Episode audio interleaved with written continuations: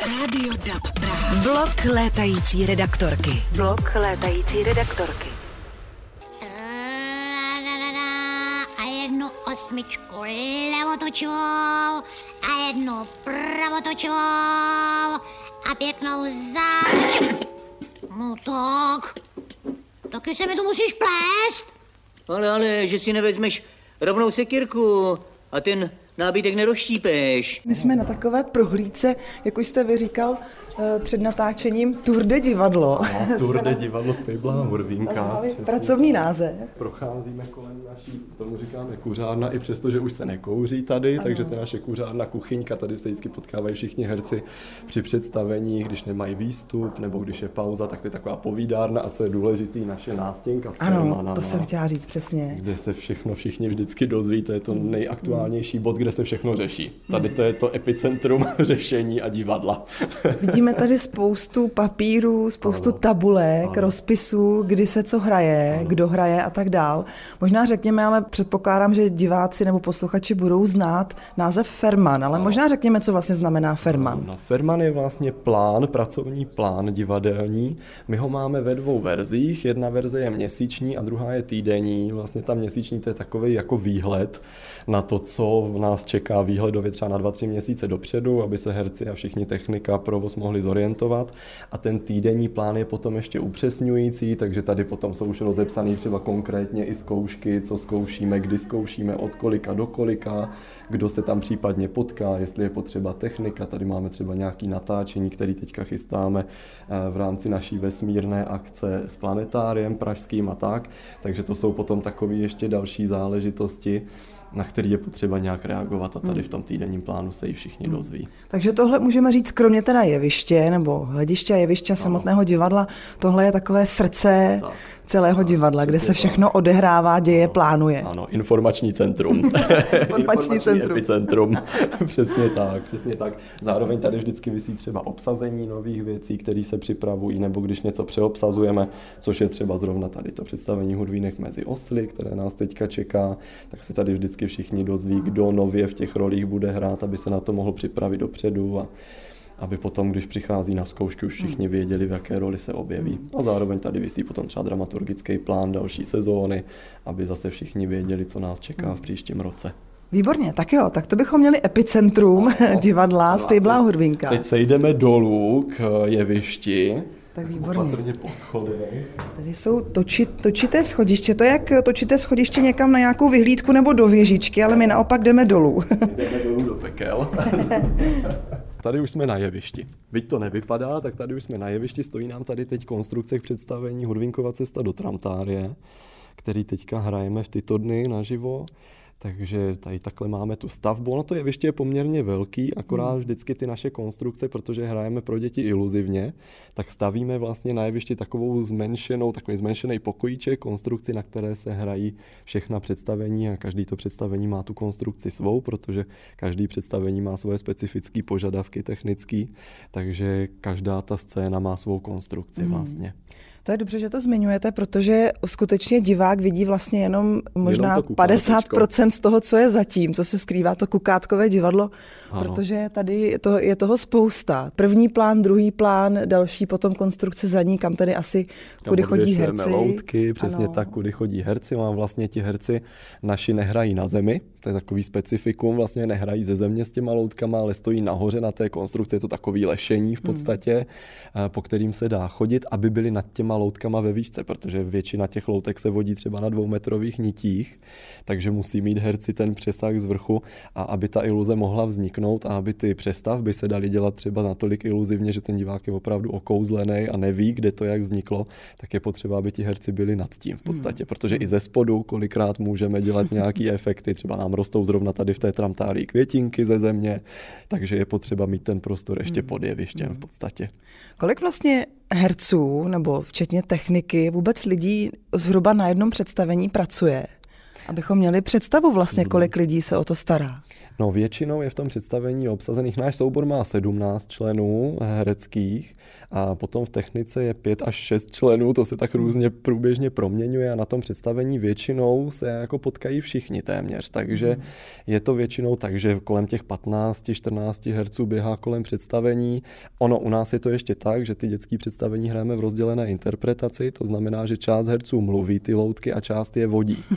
A aby jsme to neměli úplně jednoduchý. A zároveň třeba v některých větších inscenacích se děje i to, že někdo odbíhá od mikrofonu vodit loutky na jeviště, když zrovna nemluví. Takže je to takový jako veliký labirint spletitý a chaos, který divák vůbec nesmí zaznamenat. Ten musí mít pocit, že je to všechno úplně hladký, hmm. čistěnký průběh, aby viděl ten maximální zážitek z představení. No. Vy jste mě teda překvapil s tím, že někdo jiný vodí loutky a někdo jiný je mluví. Takže ten, kdo je mluví, ten daber, tak ten musí stát teda někde tady, aby viděl tu scénu a mohl reagovat ve správný čas, protože jinak si to neumí představit. Je to tak, je to tak. My máme takovou jako místnost, speciální mluvírnu, která se nachází úplně nahoře.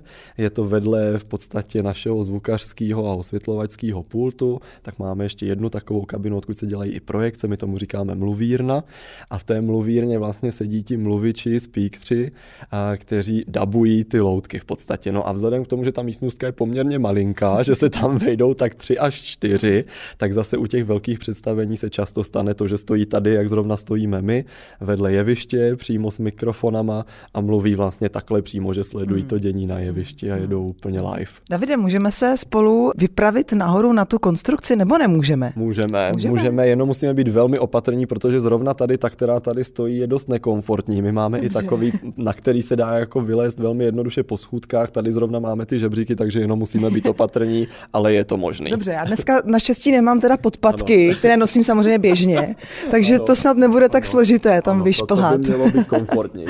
Možná vás poprosím. Uh, já vám zkuste... předvedu jak. Dobře, mi, jak mám padat. A já potom půjdu ale za váma, abych vás jistil, dobře, kdyby dobře, náhodou. Dobře. Já vám možná podám diktafon, co říkáte? A půjdu za váma. Protože takže já nahrávám. druhou ruku. Ano. Opatrně, tak. To je, jak když člověk leze na půdu. Tak teďka tak... ťapky tady takhle, tady, ano. Tady. Tak. No a tohle naši herci zdolávají v průběhu představení třeba 6x, 7x, 8x, vlastně až 20x. A hlavně úplně potichu. A hlavně být. úplně potichu, většinou přitom ještě nesou nějakou tu loutku, kterou si tady chystají hmm. na ty boční konstrukce vlastně, hmm. takže si ze spodu musí honem přinést třeba loutku, nachystat věci, vyšplhat nahoru, odvodit ten výkon zrovna a zase utíkají někam dolů chystat něco dalšího. Takže ona je to taková trošku gymnastika, akrobacie. a zážitkový dopolední sport. No. To je vůbec jednoduché. Stalo se někdy, že už se že někdo spadnul, třeba, že se něco tady stalo při tom představení, protože předpokládám, že tady je i tma. Je tady úplná tma v tom zákulisí, v podstatě se svítí opravdu jenom na to kukátečko pro diváka, ale jinak v zákulisí je úplná tma. Máme tady jenom dva modré reflektory, které nám dělají takový jako sešeřený světlo, aby se všichni herci a technika mohli v zákulisí zorientovat, aby nechodili opravdu úplně pod tmě a neosahávali stěny. Ale jinak je to opravdu jako práce pod tmě, v rychlosti, ve vedru, protože z těch reflektorů samozřejmě sálá docela velký teplo, takže je to docela dobrodružství, ale eh, co já vím, tak v průběhu představení, že by někdo upadl z lávky nebo tak, to si myslím, že se nikdy nestalo, nebo o tom nevím, nebo to ke mně nedoputovalo. Co se každopádně občas stane, a je to samozřejmě, já tomu říkám jako loutkářová smrt, je, že vypadne loutka z ruky třeba, což je to nejhorší, co se může jako loutkohercovi stát. Že jo? To je stejný, jak kdyby herec eh, umřel prostě v přímém přenosu na jevišti, což je vlastně to nejhorší, byť si to někteří přejí, ale není to ta radostná událost, kterou by všichni chtěli zažít. No a zrovna ten pát loutky se nám docela nedávno stal, takže potom se ta loutka tady loví takovým hákem speciálním a vytahuje se za vahadlo, což je vlastně ten nástroj dřevěný, kterým se ta loutka ovládá, tak se pak snaží všichni tady takhle jako z vrchu tím hákem tu loutku nějak chytit, aby se mohlo hrát dál. No. no počkejte, a teď mi řekněte, jak to ten daber komentuje, když teda jeho postava v představení vlastně zahyne, nečekaně, no. upadne, tak jako co pak to, to je velká improvizace teda, co pak teda říká nebo dělá? No, no to je opravdu veliká impro show v ten moment a pak to záleží hrozně. Možná stand-up show trošku. Je to, je to veliká stand-up show a strašně záleží na tom, kdo zrovna má tu postavu mluvit a jak je ten interpret zdatný, jestli je schopný zareagovat, protože samozřejmě, když se taková situace stane, tak ona to není vůbec žádná sranda v ten moment. To všechny polívá do opravdu jako velký vedro. A, takže záleží, jaký improvizátor to zrovna je a jestli to ten člověk zvládne jako okomentovat vtipně a zahrát to jako do autu, nebo se z toho udělá záměr. Naštěstí se jako vždycky podařilo tu situaci vyřešit, i přesto, že samozřejmě ty vteřiny, které jako probíhají na tom jsou nekonečný a všichni mají pocit, že to trvalo půl hodiny stresu a hrůzy, tak to tak většinou nebývá. Ty situace jsou vyřešené třeba jako do minuty, do dvou maximálně, ale jako dobrodružství to stoprocentně je. Ono, jedna věc je, když se hraje na život, to je vlastně ještě pořád ta lepší varianta. Ono se u nás občas stane jako úplně, když jsou nej, nejzaší možný eh, termíny, kdy se něco děje, kazí, když třeba jsme nemocní nebo tak, tak aby jsme diváky neochudili o to naše hraní, tak máme udělaný i pro jistotu záznamy těch představení zvukový, hmm. aby jsme mohli hrát vlastně s loutkama naživo, ale můžeme jet, řekněme, jako playback, byť je to playback, ale je to pořád prostě naživo hraná záležitost. Tam je to podstatně horší, protože ten Tam playback už nejde nepočká. změnit prostě text. Přesně tak, tam ten playback jako jede dál a do toho se něco děje na jevišti jako záchrana ale text prostě běží, takže to je podle mě daleko, daleko krizovější situace, než když se opravdu hraje na život, což se hraje většinu času, ale někdy to tak bohužel je, že se to zrovna potká, ale jestli se to stane jako jednou za 20 let, tak to klepu teď na dřevo, aby to tak bylo i dál, aby nás to nepotkalo častěji. Jste říkal, že to bylo nedávno, tak eh, mě Já zaj... si- já se k tomu ještě vrátím, protože to, nezlobte se, ale to je potřeba trošku rozebrat. Mě zajímá to ta situace vlastně, co se tady odehrávalo v tu chvíli. No, no, no, tak on je to opravdu jako veliký stres. To bylo zrovna při předávání loutek, kdy si dva kolegové předávali loutku, protože samozřejmě uh, při tom představení uh, to je tak, že každý herec vodí jednu, dvě, tři, víc postav. Není to jenom o tom, že si vede pořád tu svou loutku. A samozřejmě při tom přebírání různým, což je to přehrávání, kdy jde třeba Mánička s Hurvinkem přes sebe na jevišti, tak ti herci nahoře se musí obejmout. Ono dole to vypadá tak, že jenom loutečky projdou kolem sebe, nebo postavy projdou kolem sebe, ale to, co se děje tady na té lávce, na které stojíme, to je jako obrovská choreografie a samozřejmě stát se může cokoliv. Pořád člověk drží nástroj, věc, jsou spocený ruce samozřejmě, takže můžeme sklouznout, nebo někdo nestihne to vahadlo chytit včas a v ten moment je jako karambol raz, dva. Ale jak říkám, já si myslím, že jsme si to teďka vybrali zase na dalších 20 let a že nás to zase nepotká. Vlastně za tu dobu, co já funguji v divadle, co jsem do divadla přišel, tak je to poprvé, co jsem takovou situaci zažil, takže myslím, že je to jako docela výjimečná věc. Já vám to samozřejmě nepřeju, aby se to, aby se to příště stalo, ale tak jste mě navnadil, že bych vlastně tenhle okamžik strašně chtěla vidět, protože to musí být i pro vás teda něco úplně nového. A teď teda i jak na to vlastně reagují ty diváci, ty děti. Chápou, že se tam stala nějaká chyba, vy se snažíte pochopitelně dělat jako, že se nic nestalo, což je v tu chvíli trošku zvláštní, že tam najednou hurvínek padne a, a nehýbe se. Děti buď začnou plakat, protože mají pocit, že jako se něco stalo tomu jejich hrdinovi a vůbec neví, co si s tím jako počít, nebo se začnou smát, protože prostě mají pocit, že je to nějaká sranda a najednou vidí, že se tady kolem toho děje hromada věcí a loví se nějakým hákem. Hák najednou na jevišti. jsou ruce na jevišti, háky na jevišti,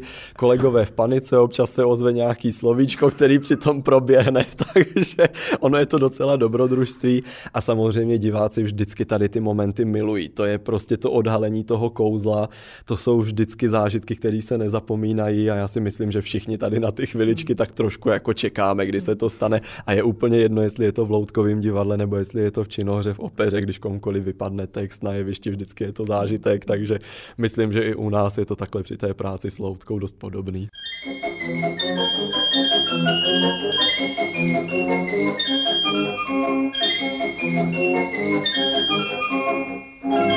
Tady vidíme navěšené loutky. Ano.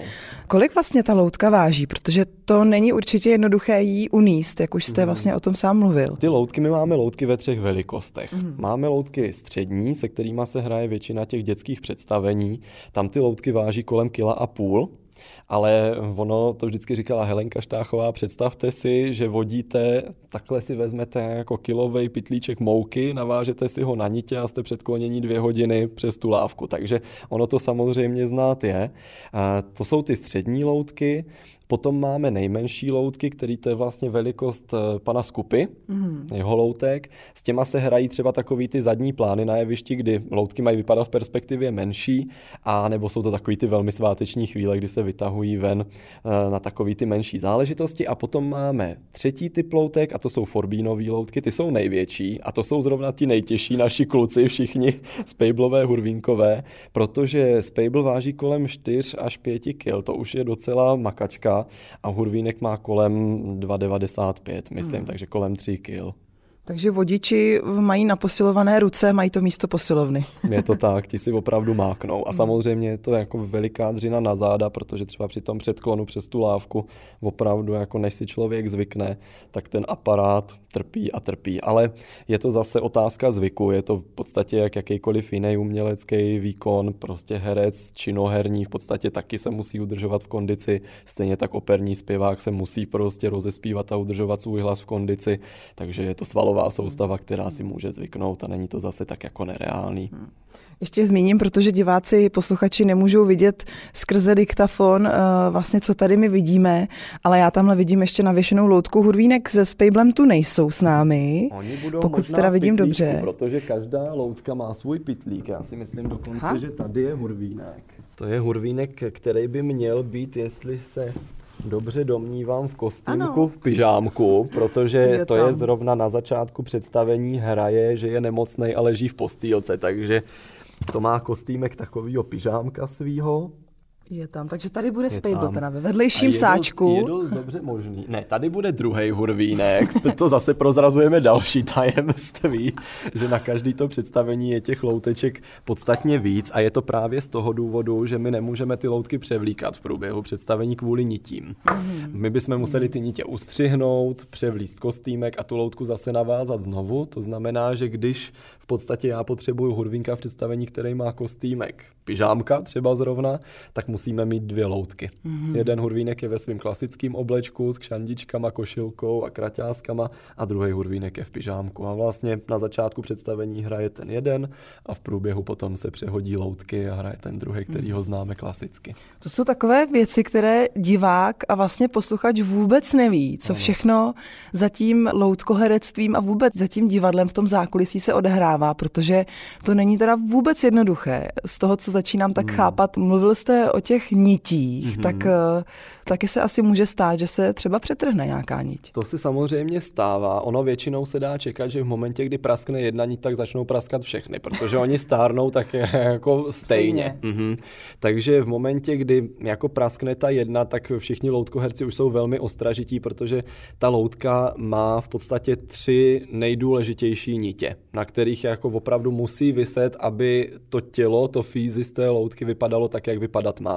Potom ty ostatní nitě už jsou v podstatě trikový a umožňují další a další pohyby, ale ty tři jsou zásadní. A jedna z nich, nebo dvě z nich jsou vlastně hlavička a jedna z nich je tady ta za krkem která vlastně drží tu postavičku mm. jako v tom hlavním základním napětí a tady tyto dvě jsou ta hlavička. A v momentě, kdy praskne jedna tady z těchto tří, tak ta loutka se stane v podstatě neovladatelnou, což mm. je vlastně to nejhorší, co se může stát, protože přesně hurvínek najednou stojí s hlavičkou na bok a v ten moment nejde dělat nic. Mm. Takže a pak se většinou stane to, že o pauze se samozřejmě ta loutka převáže, ale někdy na to není samozřejmě představení čas, což hlavně když se stane tomu hurvinkovi, který je v každém představení, v každé scéně, tak to úplně nejde. Takže buď máme připravený vždycky na boku jednoho hurvinka náhradního, který kdyby se cokoliv dělo, tak se dá rychle vytáhnout na jeviště, a nebo potom záleží, jestli se ta situace dá vyřešit nějak hmm. jako za pochodu v představení, a, nebo se takhle rychle laboruje nějak a řeší se zase za pochodu. No. Takže jestli to chápu správně, tak Hurvínek se Spejblem mají několik náhradníků, aby v případě, když teda se přetrhne niť nebo se mu něco nedej bože stane, tak aby mohl okamžitě nastoupit jeho náhradník, stejně, stejně vypadající dvojník ano, ano, aby a mohlo se je dát. Přesně tak, nastoupí dubler. Ono je o, trošku horší to, že my ty loutky nemáme jenom kvůli tomu, aby byly jako náhradníci, ale tím, že hrajeme na těch různých výškách konstrukcí, tak my máme všechny ty loutky navázané na různých délkách nití. Takže v momentě, kdy já si třeba vezmu náhradníka z jiné inscenace, tak je třeba ale o půl metru kratší, na delších nitích nebo kratší, přesně tak a to ovládání té loutky je podstatně méně komfortní. Takže my třeba, když si vezmeme tady tu loutku a vezmeme ji jako rovnou že ji budu vodit, tak zrovna tady ten hurvínek má poměrně krátký ty nitě, protože kolikrát se vodí i tak, že jsou ty nitě třeba až po zem, což by hmm. znamenaly nějaký 3 metry délky. to je ta nej, nej, největší vůbec délka, kterou si myslím, že jsme kdy jako měli. A tady ten hurvínek má ještě poměrně komfortní to vedení, protože je to zhruba nitě metr a půl, metr sedmdesát, takže to je fajn. Ale v momentě, kdy třeba bych si vzal toho náhradníka, tak ten už by mohl mít ty nitě až takhle dlouhý a v ten moment už je to přece jenom zase daleko větší zápřah a ten komfort i pro loutkoherce je podstatně menší. No. Tak teď tam tady Hurvínek dole krásně pochoduje po jevišti, ano. rozhazuje rukama. Mimochodem, ano. jakou loutku vlastně vyvodíte? Já teď momentálně nevodím, já opravdu jenom blbě řečeno šéfuju, a takže, tak, takže já teďka nevodím, ale eh, já jsem měl vodit vlastně Hurvínka normálně, akorát v momentě, kdy jsem ho měl začít vodit, protože já jsem přicházel přicházel do divadla na dvě etapy. Jednou jsem přišel jako loutkoherec, pak jsem odcházel a pak jsem se vracel jako umělecký šéf. Tak já jsem měl nastupovat jako na vodění hurvínka, takže to měla být moje loutka, ale v podstatě každý loutkoherec by měl zvládnout všechny ty postavičky, i přesto, že takový jako dva hurvínkáře nebo tři hurvínkáře máme jako speciální, protože to jsou doopravdy ten slovník pohybový hurvínkův je tak jako náročný a ta postavička je tak plastická, že to chce v podstatě tu největší zručnost. Takže... Oproti Spejblovi, který asi se tolik nepohybuje, tak ten hurvínek ještě, jak je vlastně i mladý, mladý kluk, ano. klučík hoch, ano. tak je potřeba opravdu s ním umět pohybovat. Tak, je to tak a ona je to taková jako ruční ekvilibristika, kdy člověk musí jako velmi rychle, velmi precizně a velmi přesně vědět, za kterou tu niť vzít. Ono samozřejmě v momentě momentě, kdy k nám přijde člověk do divadla a není to loutkoherec, který by měl zkušenost s loutkou, tak se musí všechno naučit v podstatě od začátku. Takže ten trénink, ta příprava na to, než vůbec může jít loutkoherec v podstatě s tou loutkou na jeviště, tak, aby fungovala, aby jsme si byli jistí, že všechno bude probíhat tak, jak má, protože to není jenom o tom vodění, je to i o tom fungování na té lávce, v zákulisí. Člověk musí trošku přičichnout k tomu systému fungování tady vzadu, tak to trvá určitě jako minimálně rok, než si jako člověk ten grif najde, než se seznámí s tím váhadlem, s těma nitěma, než si osahá všechno na jistotu. Takže je to poměrně dlouhý proces a není to vůbec jako sranda hledat lidi, kteří by měli předpoklad a který by to bavilo. Protože jedna věc je samozřejmě předpoklad, talent a druhá věc je potom ta dřina a píle, protože je to dovednost jak kterákoliv jiná.